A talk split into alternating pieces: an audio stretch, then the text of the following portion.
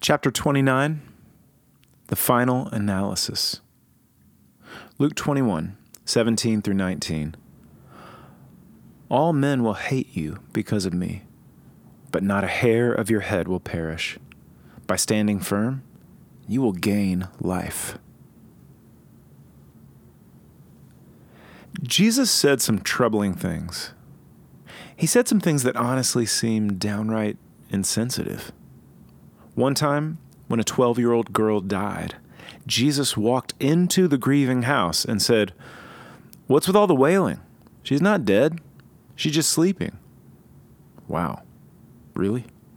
I mean, if that were my little girl and someone rolled up in my house on the hardest day of my life saying something like that, I would have a really hard time not throwing him out the door.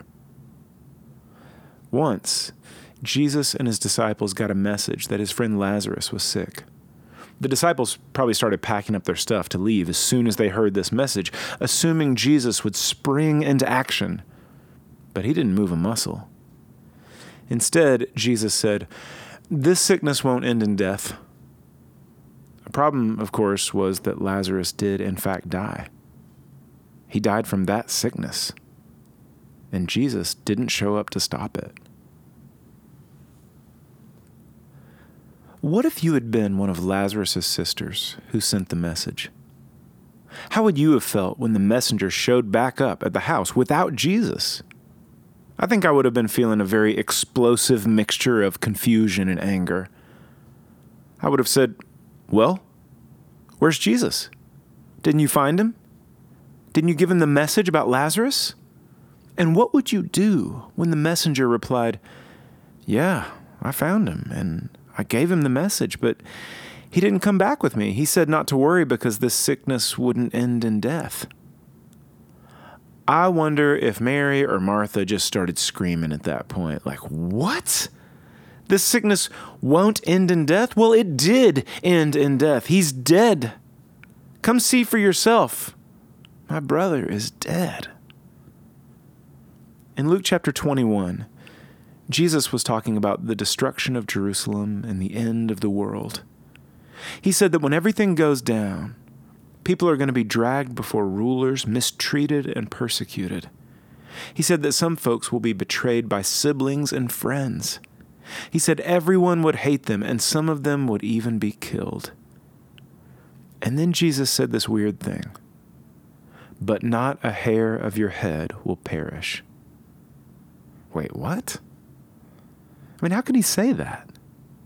How could Jesus say that a dead girl is only sleeping, or that Lazarus' sickness wouldn't end in death, or that betrayed, persecuted, and executed people won't have a hair on their head perish?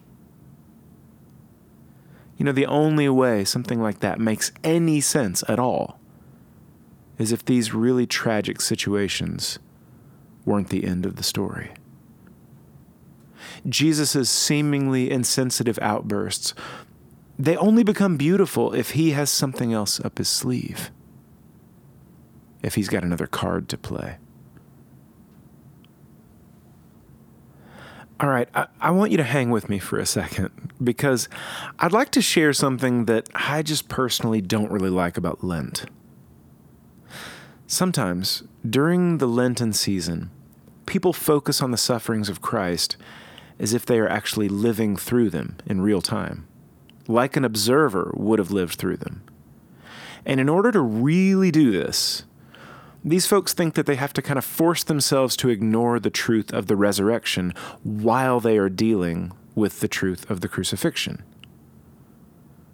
I guess the point of that mental exercise is to kind of emotionally experience what the disciples lived through as our Lord was enduring the very worst moments of his passion. And look, on the one hand, I totally understand what these folks are going for. They want to experience the way it must have felt to actually be there during Jesus' death. And I totally get that. But on the other hand, I don't like pretending the resurrection hasn't already happened. I don't like mentally and emotionally putting myself through something really devastating as if the amazing result hasn't already happened as well. And by the way, and, and I think this is actually really critical, the thing that's really interesting is that our Lord didn't even want the disciples to go through it the first time without knowing the truth of the resurrection. You see, it turns out that every single time Jesus foretold what would happen to him in terms of his sufferings and death, he also immediately told them that he would rise again on the third day. I mean, if these guys had been paying attention, the disciples literally never would have had to live through one without knowing about the other. Knowing about Jesus' resurrection from the dead doesn't lessen the impact or the gravity of his death in the slightest. In fact, it only serves to fill his death with meaning. Because, guys, if he hadn't come back from the grave, he wouldn't have been who he said he was. He would have been just another man and unable to save us from our sins. I don't want to remember Friday's cross without also remembering the stone rolled away on Sunday morning. I don't want to, quote, live the moment of Jesus' death and pretend even for a second that the story ended in tragedy and hopelessness.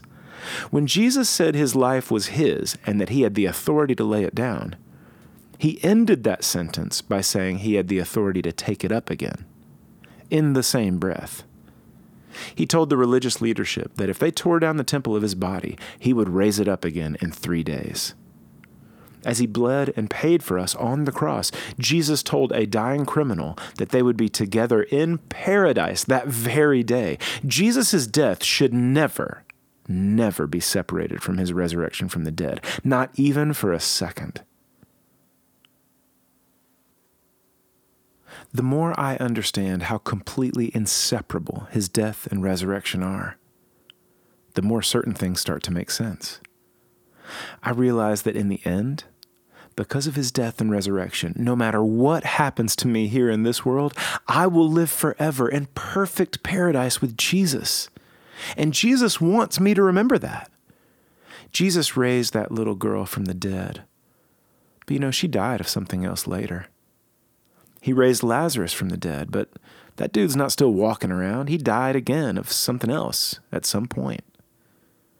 Thousands of people have been persecuted and killed for their faith in Christ, and yet Jesus raises them all from the dead to live in untouchable immortality and ceaseless eternal joy. In the final analysis, an earthly death is like a nap. No sickness here ever truly ends in death, and no hair on my head ever really perishes. In the final analysis, the risen one will raise me up with him forever, and I never want to live even one second pretending that that's not the very truth of God. For more, get to a quiet place and read Luke 21, 12 through 19, and John 11, 1 through 26. If you've believed in Jesus, your eternal destiny is secure, and you're headed to paradise with Him forever. How does that truth help you face your current troubles? Let Him know all about it